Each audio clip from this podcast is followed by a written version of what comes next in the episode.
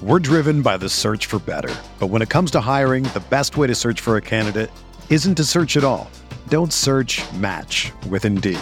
Indeed is your matching and hiring platform with over 350 million global monthly visitors, according to Indeed data, and a matching engine that helps you find quality candidates fast. Ditch the busy work. Use Indeed for scheduling, screening, and messaging so you can connect with candidates faster. Leveraging over 140 million qualifications and preferences every day, Indeed's matching engine is constantly learning from your preferences, so the more you use Indeed, the better it gets. Join more than 3.5 million businesses worldwide that use Indeed to hire great talent fast. And listeners of this show will get a $75 sponsored job credit to get your jobs more visibility at Indeed.com slash BlueWire. Just go to Indeed.com slash BlueWire right now and support our show by saying that you heard about Indeed on this podcast. That's Indeed.com slash BlueWire. Terms and conditions apply. Need to hire? You need Indeed.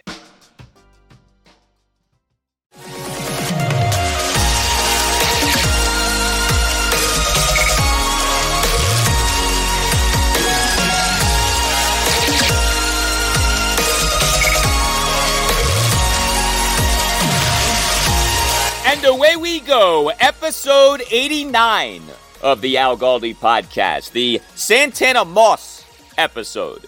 Although I got this tweet from a man, Ivan Lambert. You can always tweet me at Al Galdi. He said, yes, it is the Santana Moss episode for episode 89, but honorable mentions for Alvin Garrett, Verlon Biggs, Dave Robinson, and hopefully Cam Sims someday. I love now that I'm getting feedback and suggestions for what these episodes should be named in terms of the episode numbers. You gotta love that. But whatever the case may be, it is Tuesday, June 22nd, 2021, a day on which I have not one, but two guests for you. We strive on this podcast to bring you perspectives that are smart. Well, two high level thinkers are coming up on the show. Josh Gerben, a DC based lawyer, one of the top trademark and intellectual property lawyers in the country. He's coming up to discuss the Washington football team having trouble trademarking Washington football team. And Nationals insider Todd Dybas, the author of the Inside the Clubhouse newsletter, very good when it comes to talking Nats, understands analytics well. He's coming up as the Nats on Tuesday night begin a big two game series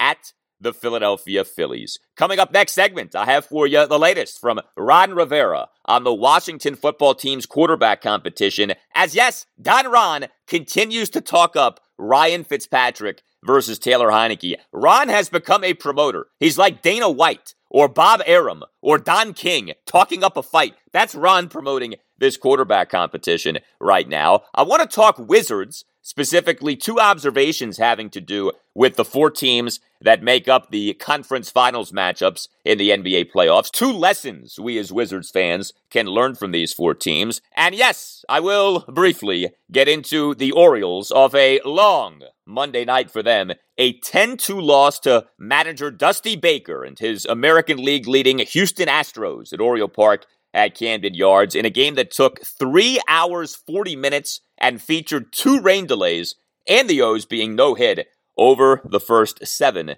and the third innings. You can tweet me at Al Galdi. You can email me, the Al Galdi podcast at yahoo.com. Email from Michael King on me defrosting my freezer and ultimately taking my hammer to pound away at the ice. Uh, writes Michael, take the thing outside and prop the door open and let the thing defrost on a warm day. The chunks of ice will take care of themselves in a few hours. I actually find this to be rather satisfying. Uh, yes, Michael, I did do that. Uh, but I had a bunch of food sitting in the kitchen for multiple hours, so I wanted to speed up the process. And so after a few hours, I got the hammer and I started pounding on the ice. It was actually therapeutic in some ways. Took longer than I wanted it to. The ice was stubborn, but ultimately I got the job done. Email from Neil Mullen.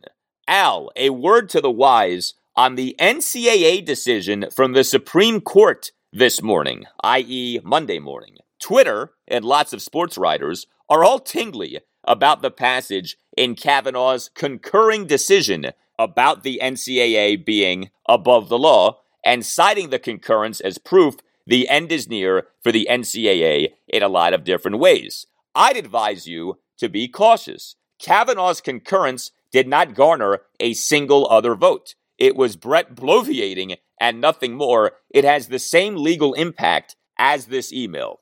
Yes, so this was big, but also complicated news on Monday. The Supreme Court of these United States unanimously affirming a ruling that provides for an incremental increase in how college athletes can be compensated. Justice Neil Gorsuch, a fellow product of Georgetown Prep High School in Rockville, wrote the court's opinion, which upheld a district court judge's decision that the NCAA was violating antitrust law by putting limits on the education related benefits that schools can provide to athletes. But Justice Brett Kavanaugh, another fellow product of Georgetown Prep, published a concurring opinion that slapped around the NCAA, suggested that the NCAA's rules that restrict any type of compensation, including direct payment to athletes for what they do as athletes, may no longer hold up very well in future antitrust challenges. And this is what got everybody all excited that Kavanaugh laid the groundwork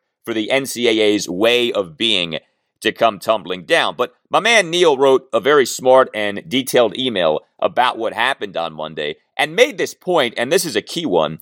It isn't entirely clear what education related benefits means. And says Neil, if I were advising the NCAA, I would be hard pressed to define it for them. The court seems to believe that a benefit is either education related or related to athletic performance, but cannot be both. The language is so nonspecific that I am not sure this is true or makes any sense, but this is what we have to work with. Yeah, and while I am not a lawyer or legal scholar, I do know that the Supreme Court at times will purposely keep things vague so as to leave room for interpretation in future years. I do think this whole thing of paying college athletes is far more complicated than people make it out to be. I love it when people say, yeah, we should pay college athletes. Well, okay, how much? Do you pay everyone the same? If not, how do you determine payment? Do you pay women the same as men? What about the many sports programs and athletic departments that lose money? What about the fact that so many athletes already are being quote unquote paid in the form of free tuition and access to facilities and things that most people can only dream of. It's not as, nor ever has been, as simple as just pay college athletes. Sure, I want everyone to get paid, but the details matter. And I have never, ever seen anyone actually adequately address those details. In the meantime, and in between time, I owe you another thank you. This podcast, this humble podcast, which I am recording right now in my basement with pillows and blankets serving as soundproofing. This young upstart podcast that's less than four months old, up to number 21 in the country on Apple Podcasts in the U.S. football category. Number 21, one spot ahead of the ESPN NFL Live podcast. We are taking on the behemoths in the industry, the Goliaths in podcasting, and beating them.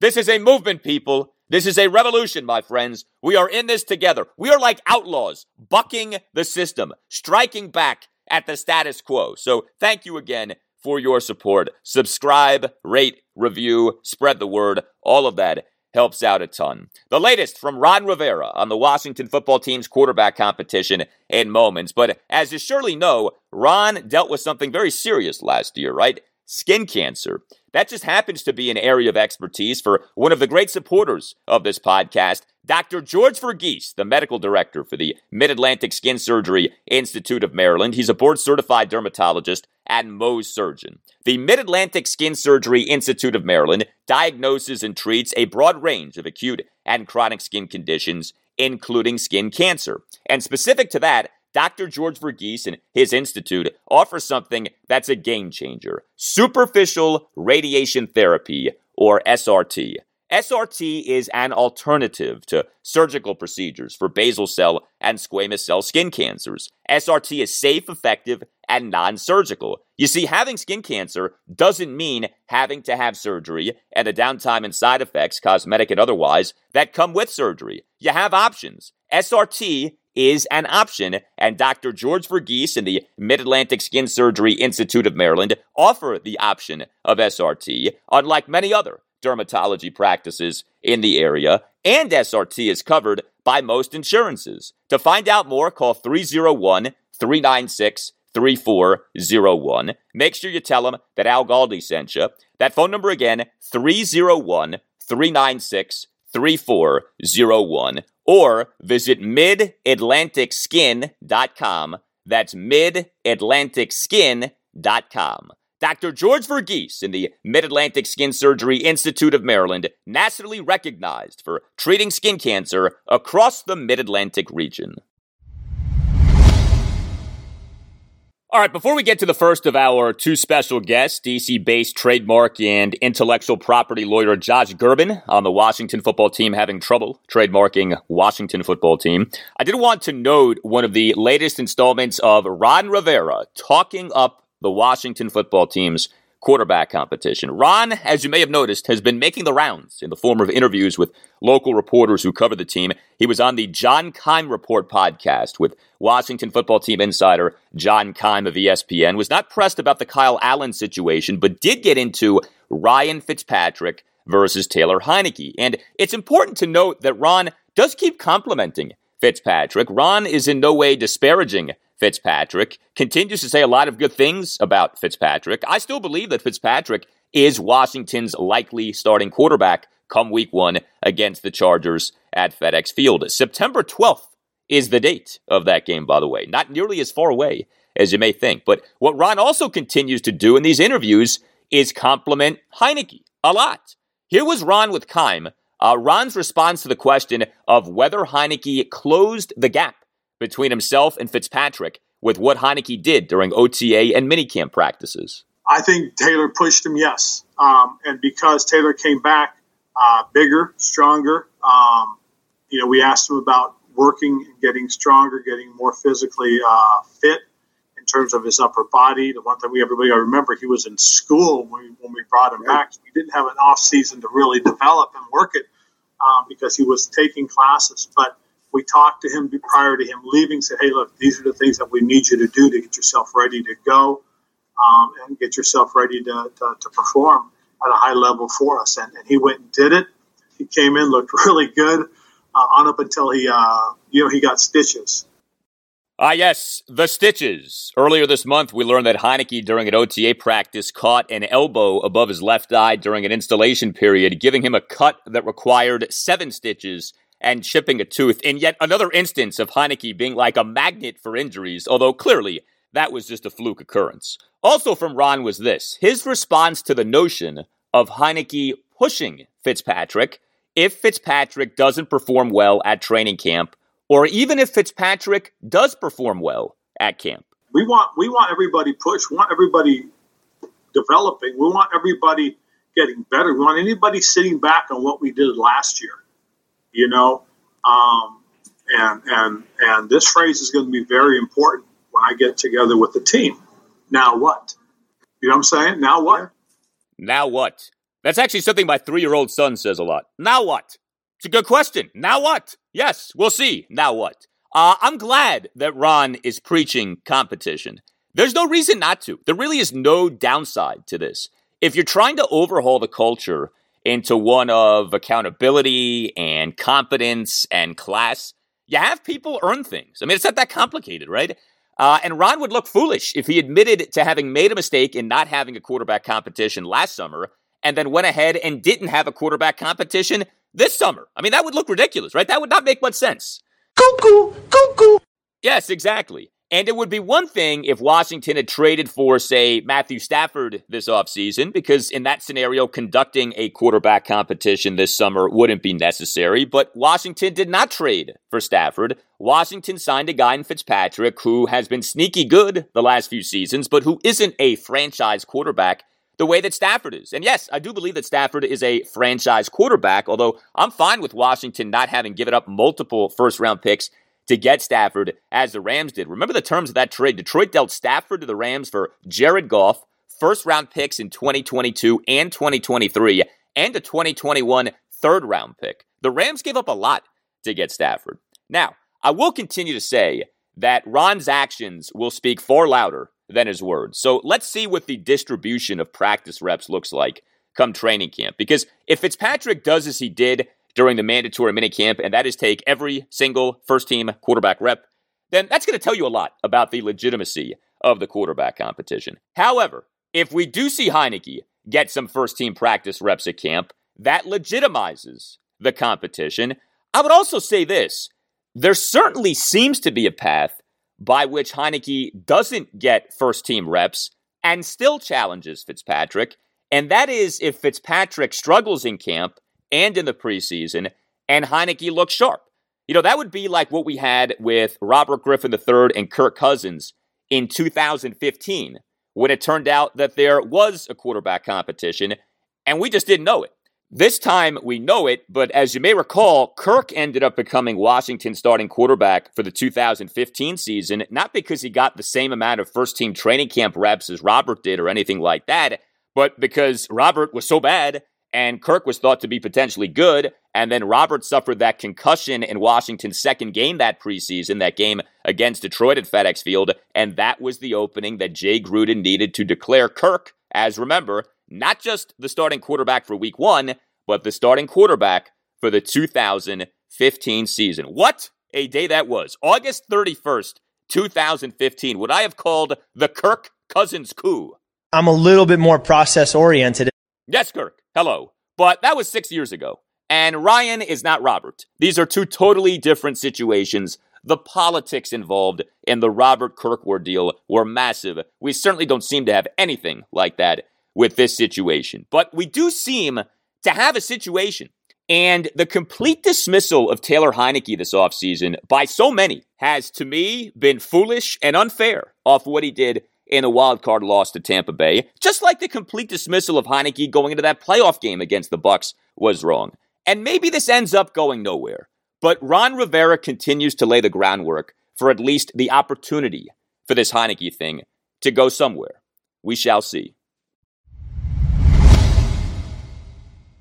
So, on Monday's installment of the podcast, I talked about the U.S. Patent and Trademark Office on Friday having issued a refusal of the Washington football team's attempt to trademark the name Washington football team on clothing. And we got into what the team wanting to trademark Washington football team potentially means, and also the difficulty right now in the team trademarking Washington football team. There's a lot to all of this. And so, here to help us out is one of the top trademark and intellectual property lawyers in the country, Josh Gerben, who is based in DC. He is the founder of Gerben Intellectual Property. You can find out more by going to gerbenlaw.com. Josh, it's nice to talk to you. How are you?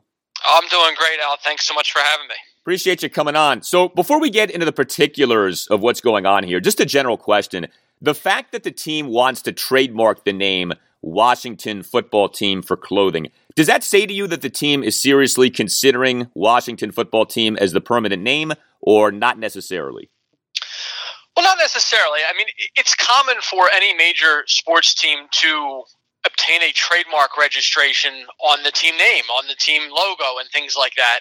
And when the Washington football team adopted that name uh, last year, they did go ahead and file all the trademark applications around the logo they were using in the name uh, at that time, and and that would be basically to protect, try to protect themselves going forward, depending on whether they use the name permanently or whether they're just using the name temporarily. So I, I don't think it it necessarily gives us a huge insight into whether or not they're looking at it on a more permanent basis, but just sort of makes sense from the fact that hey, this is going to be what we're going to call an NFL team. We need to have as much trademark protection as we can, even in, in the in the interim. So the ruling on Friday from the U.S. Patent and Trademark Office. What exactly were the grounds for the ruling?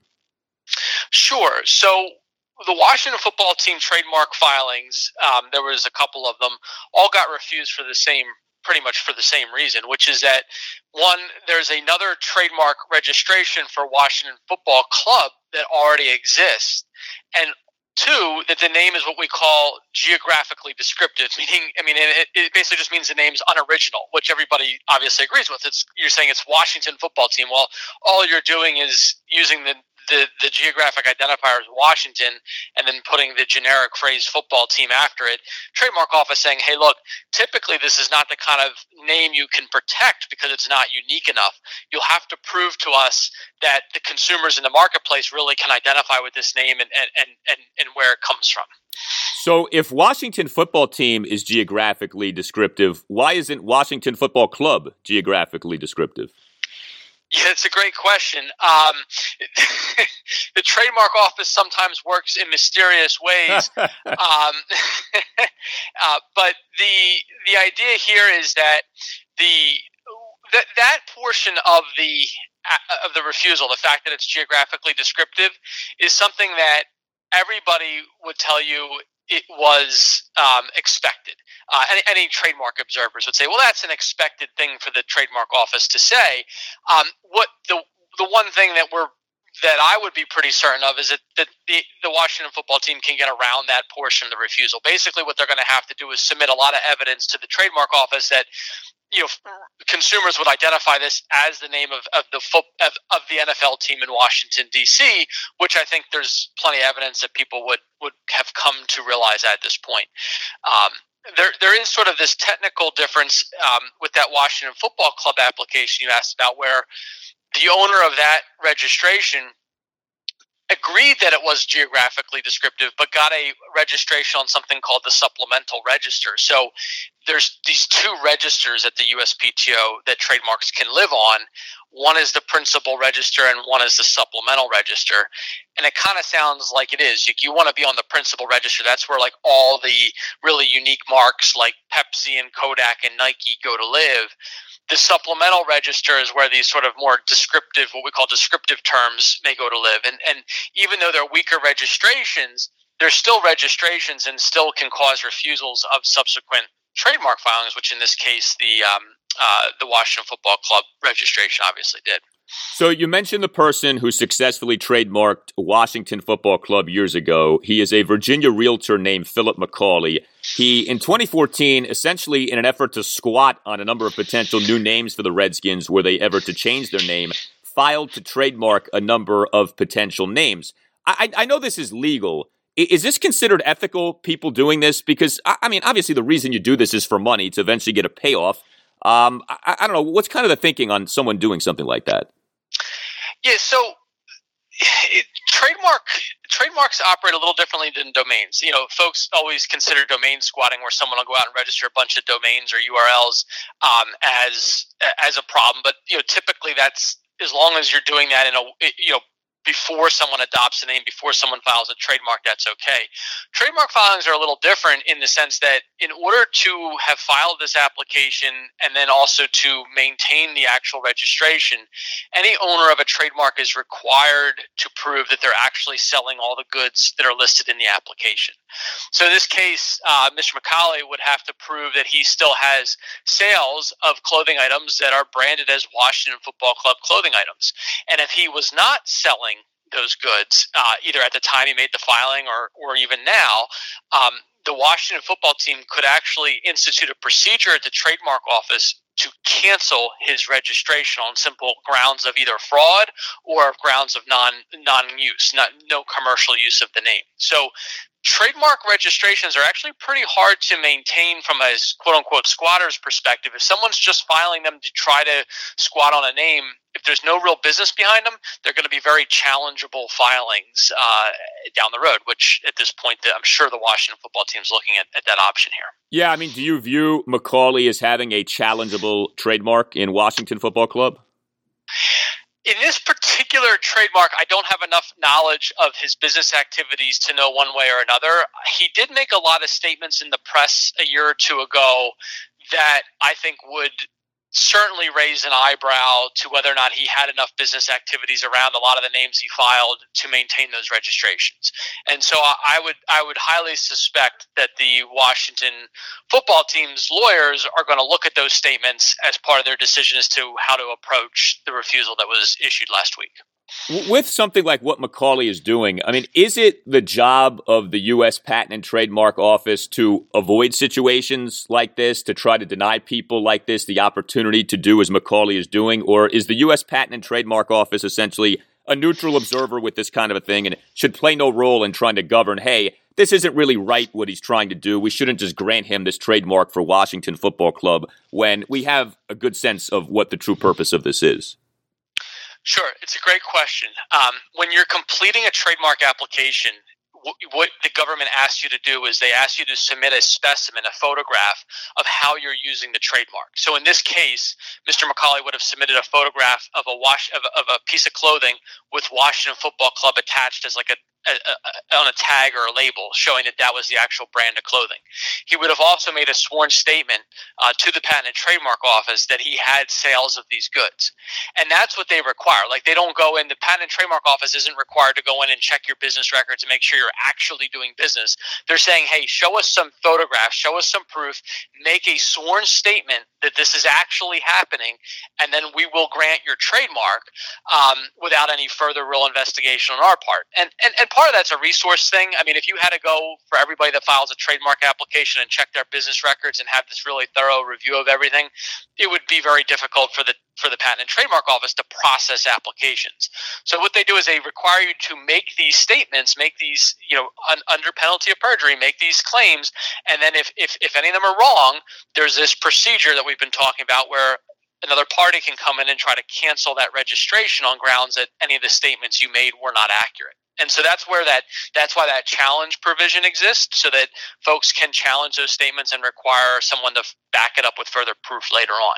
We're talking with josh gerben one of the top trademark and intellectual property lawyers in the country. He's based in dc we're discussing the washington football team's quest to trademark Washington football team. So, uh, you know, reading you on Twitter, and you did a great job breaking this down. You can follow Josh at Josh Gerben. You also brought up something else in this ruling having to do with Washington team footballers, and that there are two pending trademark filings for that, and that those two trademark filings going through could cause a further refusal of the Washington football team trademark. This gets very complicated but what do you make of that aspect of this? That it's not just Washington Football Club and what this guy McCaulay is doing. There are these two pending trademark filings for Washington team footballers. Right. So, as you mentioned, when the USPTO reviewed the Washington football team trademark application, they also um, found that, hey, not only is the Washington Football Club registration, the mark that's already registered by Mr. McCaulay, a problem. There's these two other pending filings that got in before the Washington football team's filings. Um, those are for Washington team footballers, if you can keep this all straight. Um, and those are still just pending. So those have not registered. And those themselves have been initially refused because of other trademarks as well. So basically, what we what we would not really expect I would be. Uh, let me rephrase. I basically would not expect these to ultimately become a problem. Okay. Um, in all likelihood, they're going to get refused and go away. However, if now that now that this person knows that hey, my trademarks might have been cited against the Washington football team, there there could be again something for that person involved that owns those applications where they get very interested in trying to see what they can make of those applications, knowing the, stakes involved at, the, at this stage. But ultimately, I would say that those are probably not going to be long term problems for the Washington football team. They they were noted by the trademark office, uh, but but in all likelihood are going to are going to resolve in, in, in, on on their own. When it comes to this ongoing saga of the Washington football team and a new name permanently, you know, we've heard of potential names, including names that are already used by teams, right? Like Warriors has come up. We have the Golden State Warriors. Red Wolves has come up. We have the Arkansas State Red Wolves. If you are Dan Snyder, if you are the Washington football team, to what extent is it difficult to try to go with a new permanent name that's already being used by another team? I mean, is it cost effective? Does it make sense? Is it so tricky legally that you're just better off going with something original that isn't already being used? It's a great question, and it's a, it's not an easy one to answer. Uh, when you're deciding on a new name, typically the first thing you, you do is engage in something called a trademark search, where you will look for other similar names that might be out there in the marketplace. So in this case, like you mentioned, if, if they were looking at Warriors, they would have to consider that the Golden State Warriors have a trademark registration on, on that name for a basketball team, and, and obviously for merchandise and clothing and all the things that go around that so you're dealing with a much more crowded marketplace uh, now than you ever have before, and more names and more different teams. So it can be very hard to come up with a very unique and uh, name that has never been used for a sports team before. That being said, trademarks typically protect uh, the owner of a trademark for the goods and services being offered and any what they call any natural expansion thereof. So in this case, a basketball team called the Warriors be confusing to consumers if a football team's called the Warriors?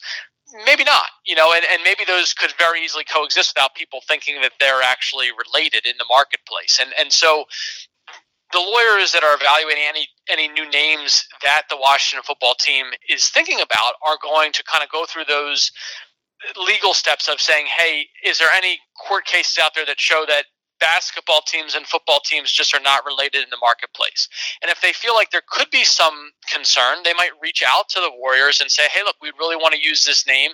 Are you guys going to be okay with this, or are you going to you know object to it because if you're going to object to it we want to know now and you can have those conversations especially at a high level when you're dealing with an nfl team that's trying to come up with its new name they may be having those conversations in, on the back on background with with lawyers from other teams you know that, that share a similar name Final item, and I appreciate your time. So I guess I never considered this, but this refusal on Friday had to do with the Washington football team's attempt to trademark the name Washington football team on clothing.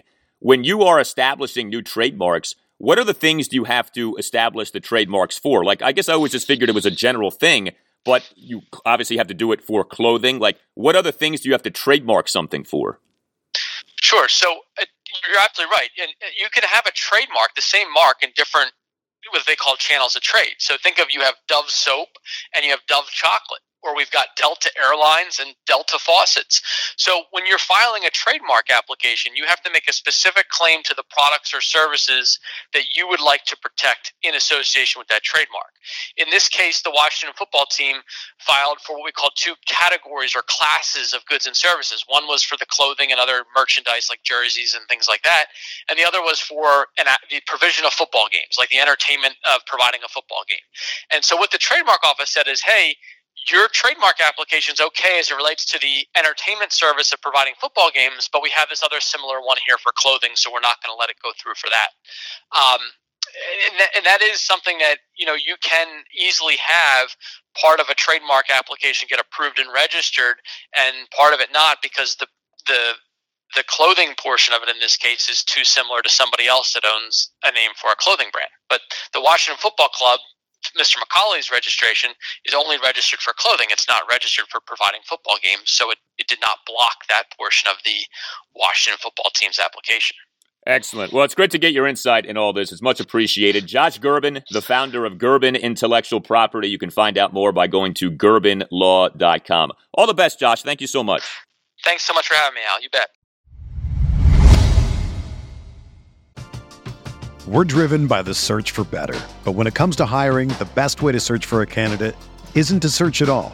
Don't search match with Indeed.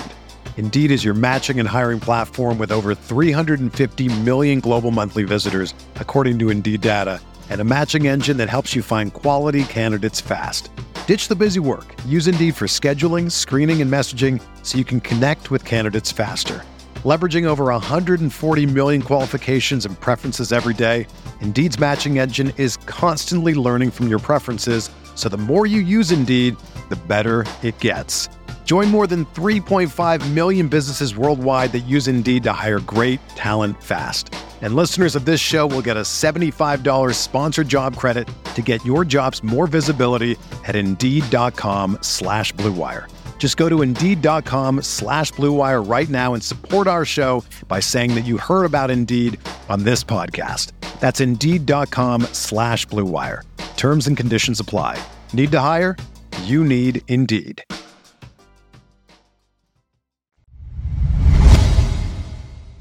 All right, so no game for the Nationals on Monday. They on Tuesday night begin a big two-game series at the Philadelphia Phillies. We anticipate the pitching matchup being a good one: Max Scherzer versus Zack Wheeler. Nats are just a game behind the Phillies for second in the National League East, in which four of the five teams have losing records. Pretty amazing, but The Nats are coming off an 8 3 homestand that concluded with them taking 3 of 4 against the National League East leading New York Mets. The Nats now have won 9 of 12, are up to 33 and 36 on the season. Kyle Schwarber has hit 9 home runs over the last 10 games. Eric Fedde has tossed 20 consecutive scoreless innings. The baby shark, Gerardo Parra, is back. Very pleased to be joined right now by Nationals insider Todd Dybas, the author of the Inside the Clubhouse newsletter, to which I subscribe. Todd does a great job with that. You can subscribe by going to insidethech.com. Free to subscribe, uh, by the way. Todd, it's nice to talk to you, man. How you doing? I'm great, Al. How are you? Good, doing well. I uh, appreciate you coming on. So, time sure. will, of course, tell the answer to this question, but I'm curious about your answer right now.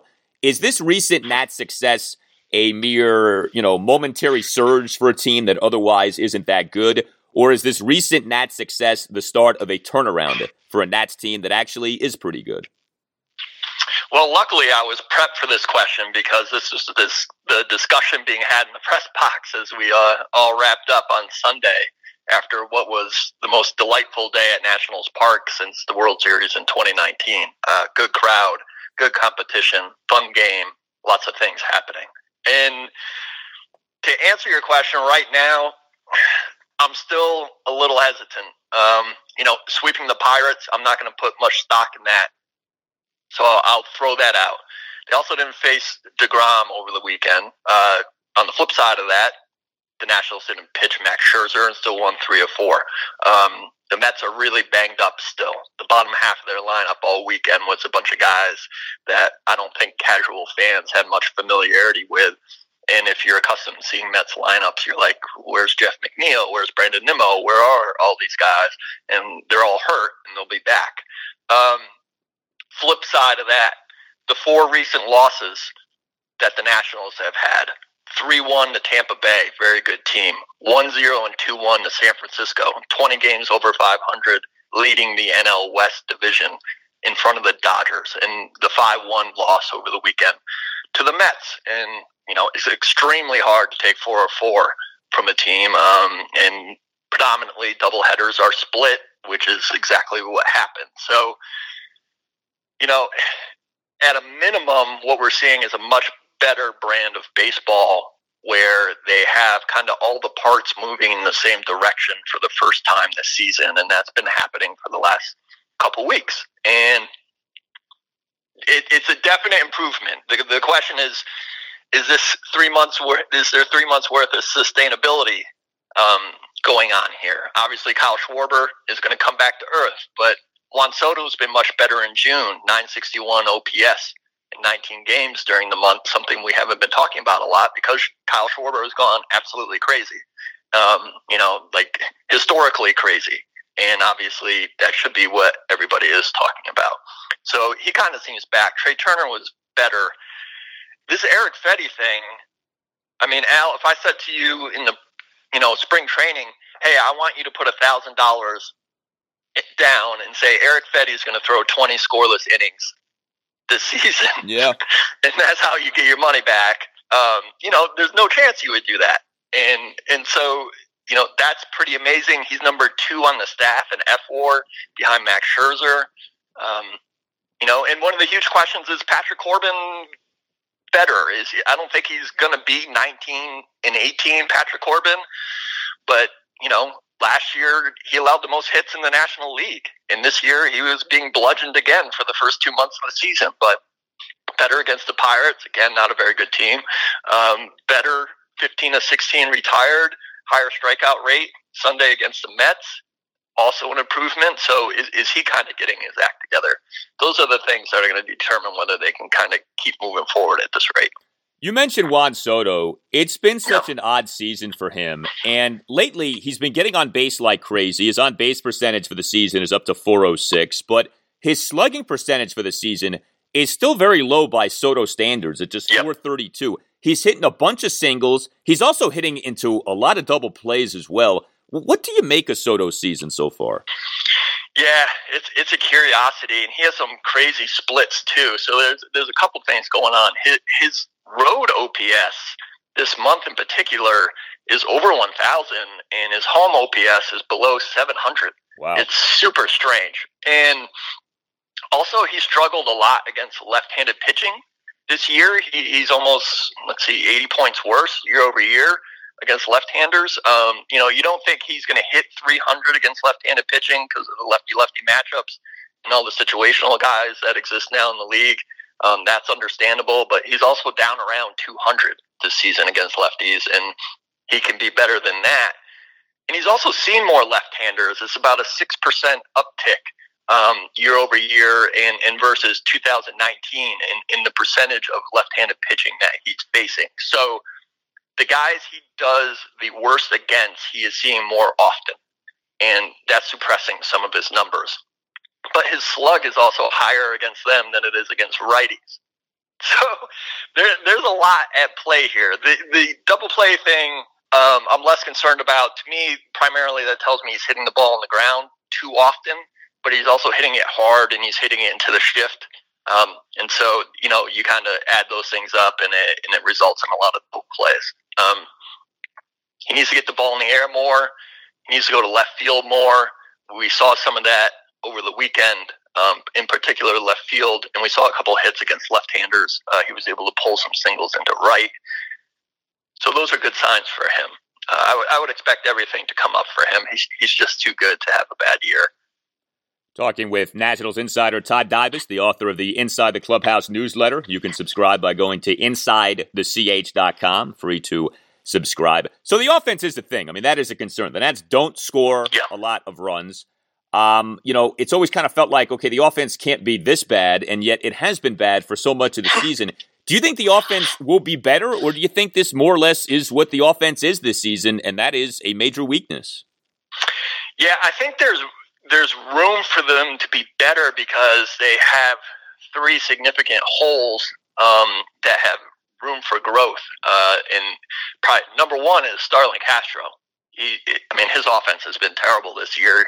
Last time I looked, he was about, I think it was 25th out of 28 qualified third basemen in OPS. So he's one of the worst offensive third basemen in the league. His defense has been very good. I mean, we've almost forgotten that they just like threw him over there when the Carter Kieboom experiment failed, and they're like, "Oh, Castro's going to play third base now, and we'll see how it goes." Um, and he's been very good there, but his offense has been woeful. Victor Robles' offense has been woeful, even though his walk rate is up, which is a positive, but he's not doing much of anything else.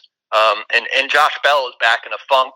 Uh, you know, he he had it going there for seven to ten days, and then he trailed off and um, you know drove in a run over the weekend. But you know we're not seeing consistent things from him. Um, so you know there's room for growth in, in three distinct spots, um, and I think Trea Turner can maintain right, and Juan Soto can improve slash maintain. Yan Gomes is having a good offensive season. He's he's fine where he is. Schwarber's going to come back to earth, obviously, to some degree but this is the guy he is, right? He's going to hit 230 and 30-ish home runs, um, and and that's kind of what he does. So it's not going to be a great offense, and and I'm uh, really interested about what's going to happen at the trade deadline at this point. Um, even if they're just around 500, um, you know, kind of what's going to be the calculus there, and who's going to be available, and who would they replace in order to try to boost the offense. You think it's more likely they are buyers or sellers come the deadline? yeah, you know, last week I was being asked, you know, how likely do you think it is they're going to trade Max Scherzer? Right. Or even three weeks ago. Um, you know, and we saw that percolating everywhere. And, you know, I have, this is a little bit of a non answer. Well, I'll, I'll try to answer your question more directly after I put this out there, this idea. And I'm curious what you think, Al, because obviously you're so knowledgeable about baseball.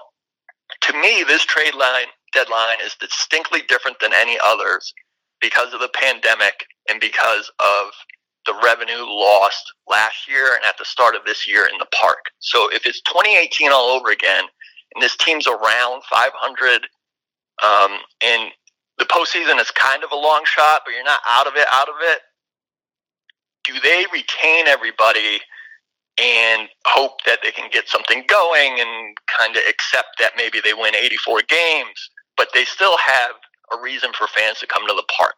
Are they willing if they're kind of out of it, to trade Max Scherzer should he ever approve a trade, to trade Daniel Hudson if he's healthy, to trade Brad Hand, you know, to trade Castro if there's someone inter- interested in him, to trade Schwarber, right? All these guys, all these veteran guys that they could move, would they be willing to pull all those guys off the field in late July and then go through August and September with basically no attraction outside of Juan Soto in the stadium in a team that's not going to win?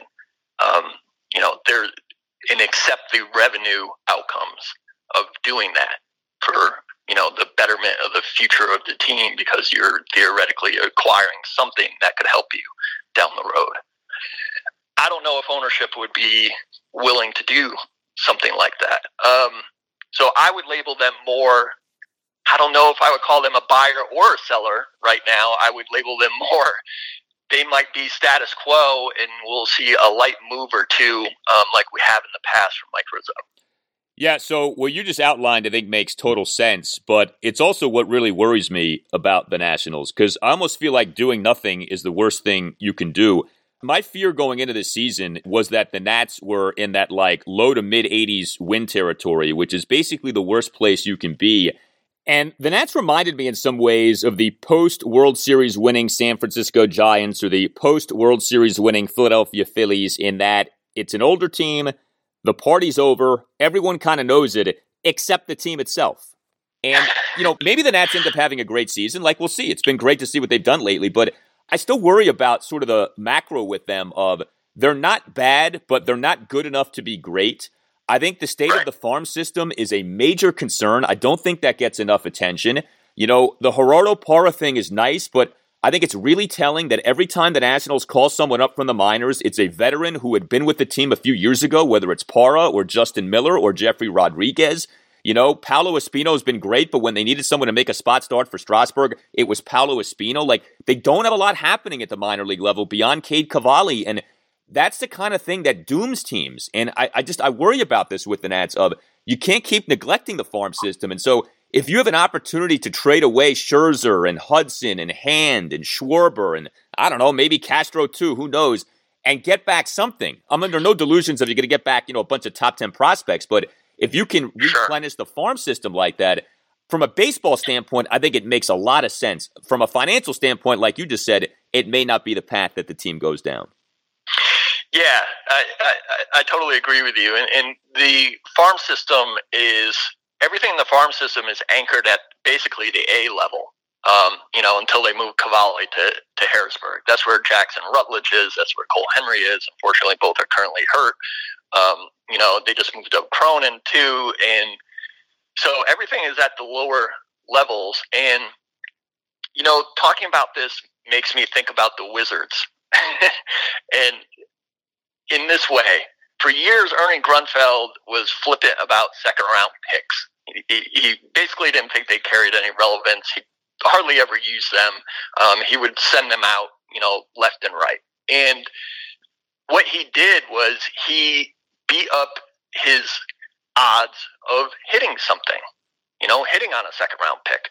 And I think that kind of idea holds true here too. If you move all those guys, and to your point, no one's going to be like, "Here's our best prospect for three months of Brad Hand," but you're going to increase your frequency. You're going to increase your depth. You're going to increase your odds um, if you do that. And in 2018, when they didn't do that, and they kind of they kind of half did it after the fact. Remember, there's two trade deadlines, right. and so right. then it's Matt Adams is out, and you know a couple other things here and there, and it, it was all basically moot. Um, and they didn't move Harper when they should have, and so you know they didn't do themselves any favor there either. That was that was straddling the line, which is exactly what you're decrying here. You're, you're low 80s win team, and and you didn't get anything back, so you're not in, but you're also out. So um, it, it's it's a bad place to be, and their talent, such as it is in the farm system, is still multiple years away from being up here. Even if we see Cavalli in September somehow, right? Like he's not going to be a thing thing up here, probably for at, at least a year, if not two years, and then those other guys are even further behind him. Yeah, and of course the pain with the Harper thing is Mike Rizzo had a trade ready to go and was yes. disallowed from executing it in positions of need too. Yeah, yeah, right. I mean that's that's a killer. That's why like so much of this may not be on Rizzo, it may be on ownership.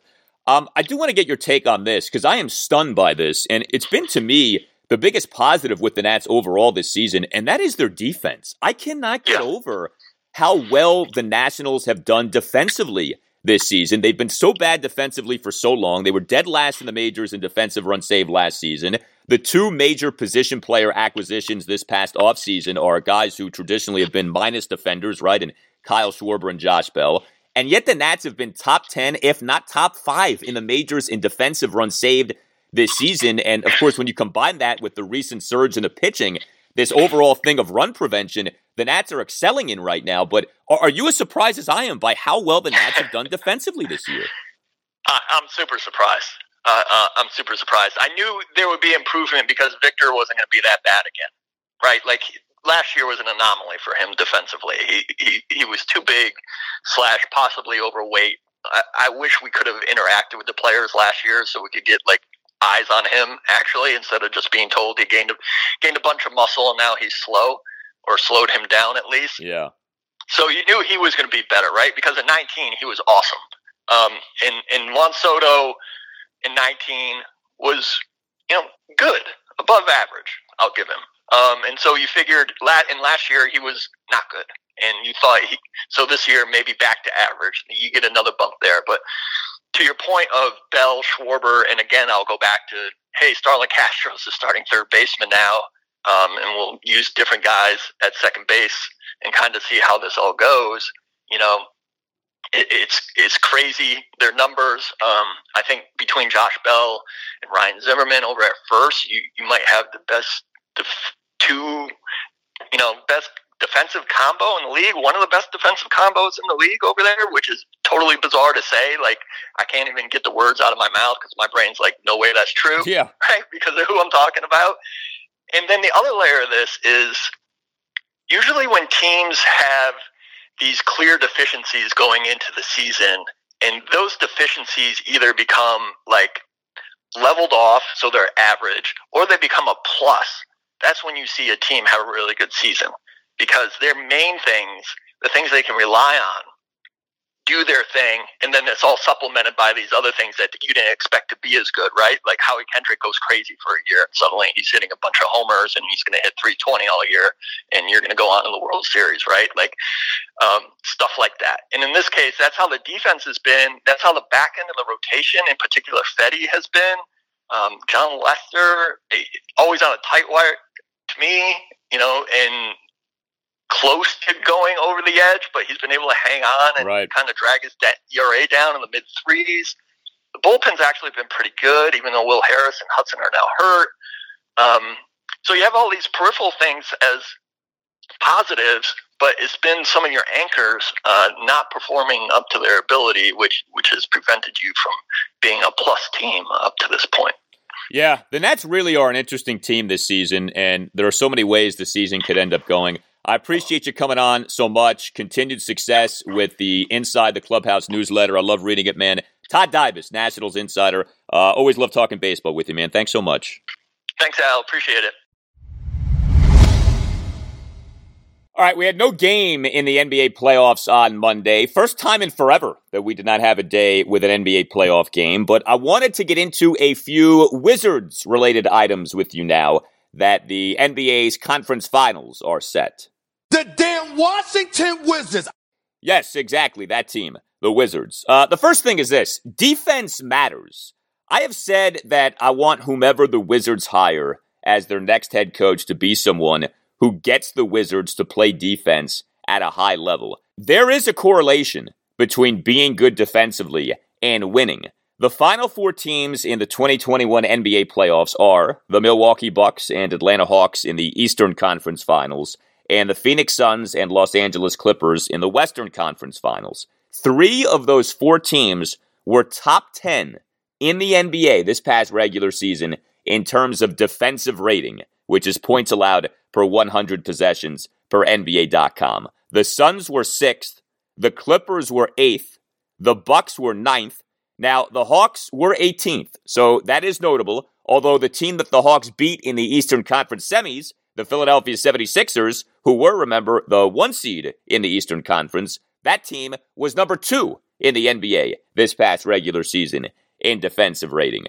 I think by and large, you play good defense, you have a shot at doing something in the NBA playoffs. And it's not just all about defense. You have to be able to score the ball, as they say. But if you can't play well defensively, good luck doing anything substantial in the NBA playoffs. The Wizards' rankings in defensive rating in each of Scott Brooks' five regular seasons as Wizards head coach. 2016 2017, 20th, 2017 2018, 15th, 2018 2019, 27th, 2019 2020, 29th, next to last, and 2020 2021, 20th. The Wizards, in four of Brooks's five regular seasons as Wizards head coach, were 20th or worse in the 30 team NBA in defensive rating. Not good. Now, what's interesting is, and this never gets talked about enough, the Wizards, believe it or not, were top 10 in the NBA in defensive rating in each of three consecutive regular seasons with Randy Wittman as Wizards head coach. Wittman had four full regular seasons as Wizards head coach. The first three full regular seasons with Wittman as head coach included the Wizards being top 10 in the NBA in defensive rating. 2012 2013, the Wizards were fifth. 2013 2014, seventh. 2014 2015, sixth. And then in Wittman's final regular season as Wizards head coach, the Wiz were 14th in the NBA in defensive rating. So Wittman's worst defensive rating in terms of his four full regular seasons as Wizards head coach was 14th. Brooks's best defensive rating over his five regular seasons as Wizards head coach was 15th. Just to give you an idea here, I'm not telling you Randy Wittman was perfect, but he got the Wizards to play high level defense in a manner in which so few Wizards head coaches have over the years. I think this matters a lot. I really want the Wizards' next head coach, whoever that person is, to be able to get the Wizards to play high level defense. The other point that I wanted to explore was this Are we finally seeing some true unpredictability in the NBA playoffs? As everyone knows, the NBA playoffs forever have been as predictable as the sun rising in the East. And yet, here we are now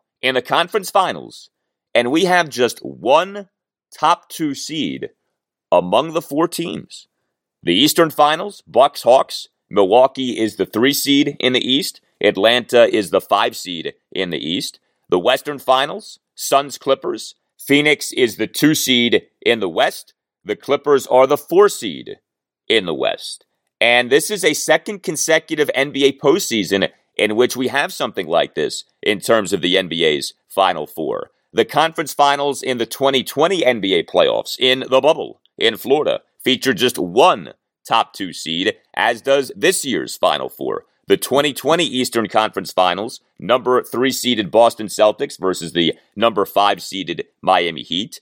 2020 Western Conference Finals, number one seeded Los Angeles Lakers versus the number three seeded Denver Nuggets. Now, the Lakers, of course, went on to win the 2020 NBA championship, continuing a reality that is undeniable in the NBA. And it's something I've talked about regarding what the Wizards need to do this offseason. And that is if you're not a top three seed, good luck winning an NBA title. Just two non top three seeds have ever won NBA titles. The number four seeded Boston Celtics in the 1968 69 season, and the number six seeded Houston Rockets in the 1994 95 season. But if things are starting to change to where, hey, at the very least, you don't have to be a top two, top three seed to make the conference finals, I think that maybe does offer some encouragement for us here as Wizards fans when it comes to trying to find a realistic path by which our Wizards actually do something meaningful in the NBA playoffs. And yes, I would qualify making the Eastern Conference Finals as something meaningful for the Wizards in an NBA postseason.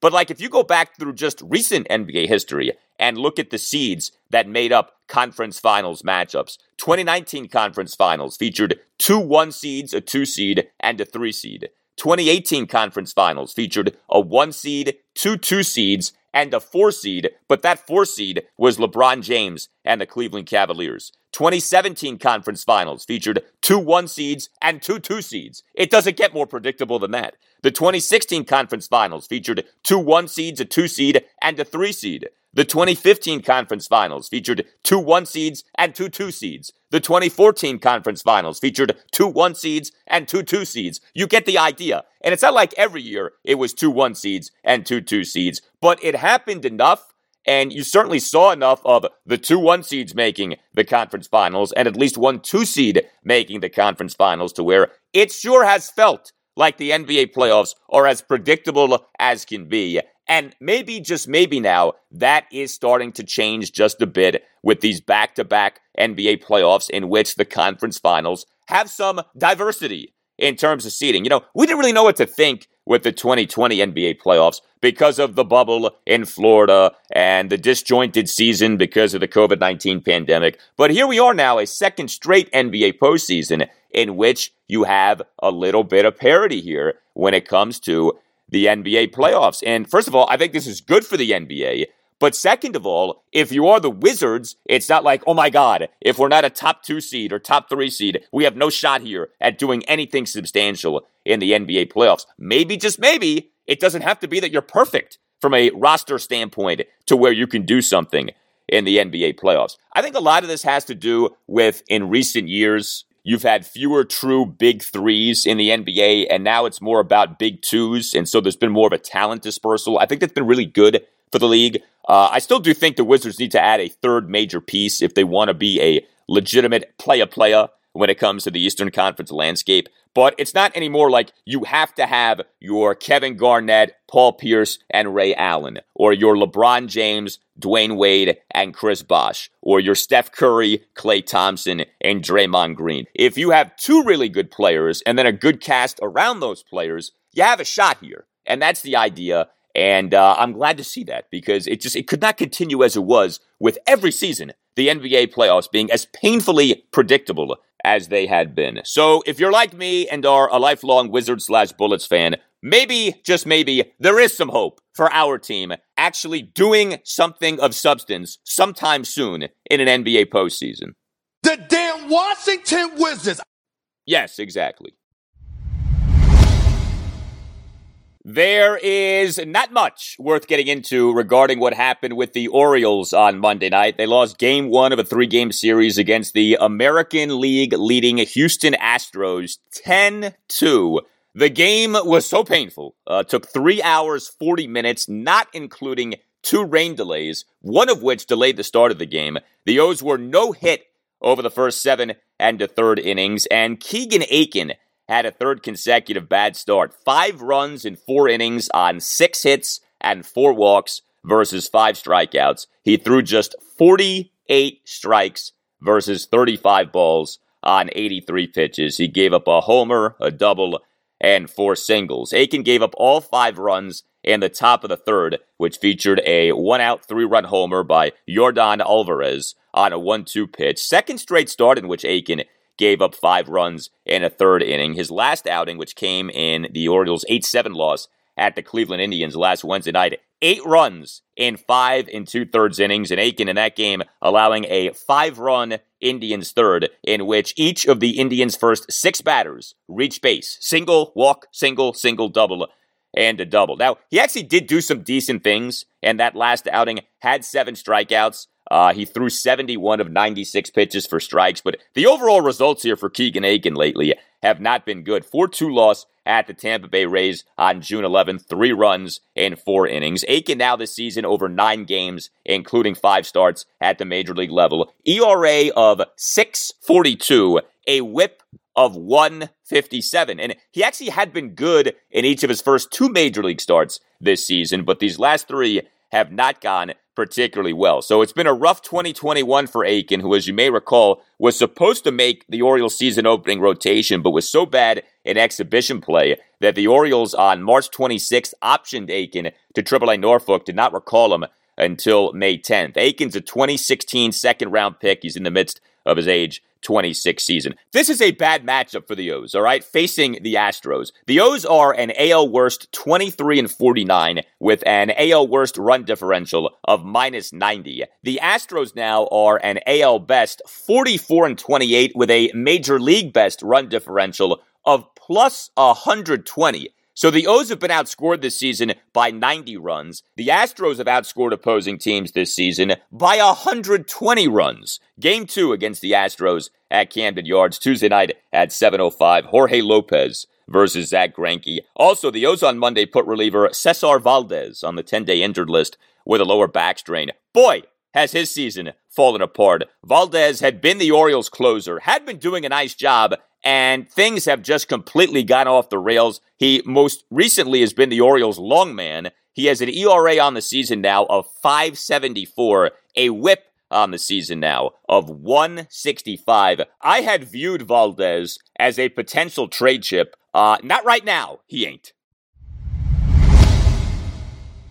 All right, my friends, that will do it for you and me for now. Keep the feedback coming. You can tweet me at Al Galdi. You can email me, the Al Galdi podcast at yahoo.com. Lots more to come on all of our favorite topics on Wednesday's installment of the pod, including game one of the Nationals' big two game series at the Philadelphia Phillies. Have a great rest of your Tuesday. I'll talk to you on Wednesday. This phrase is going to be very important when I get together with the team.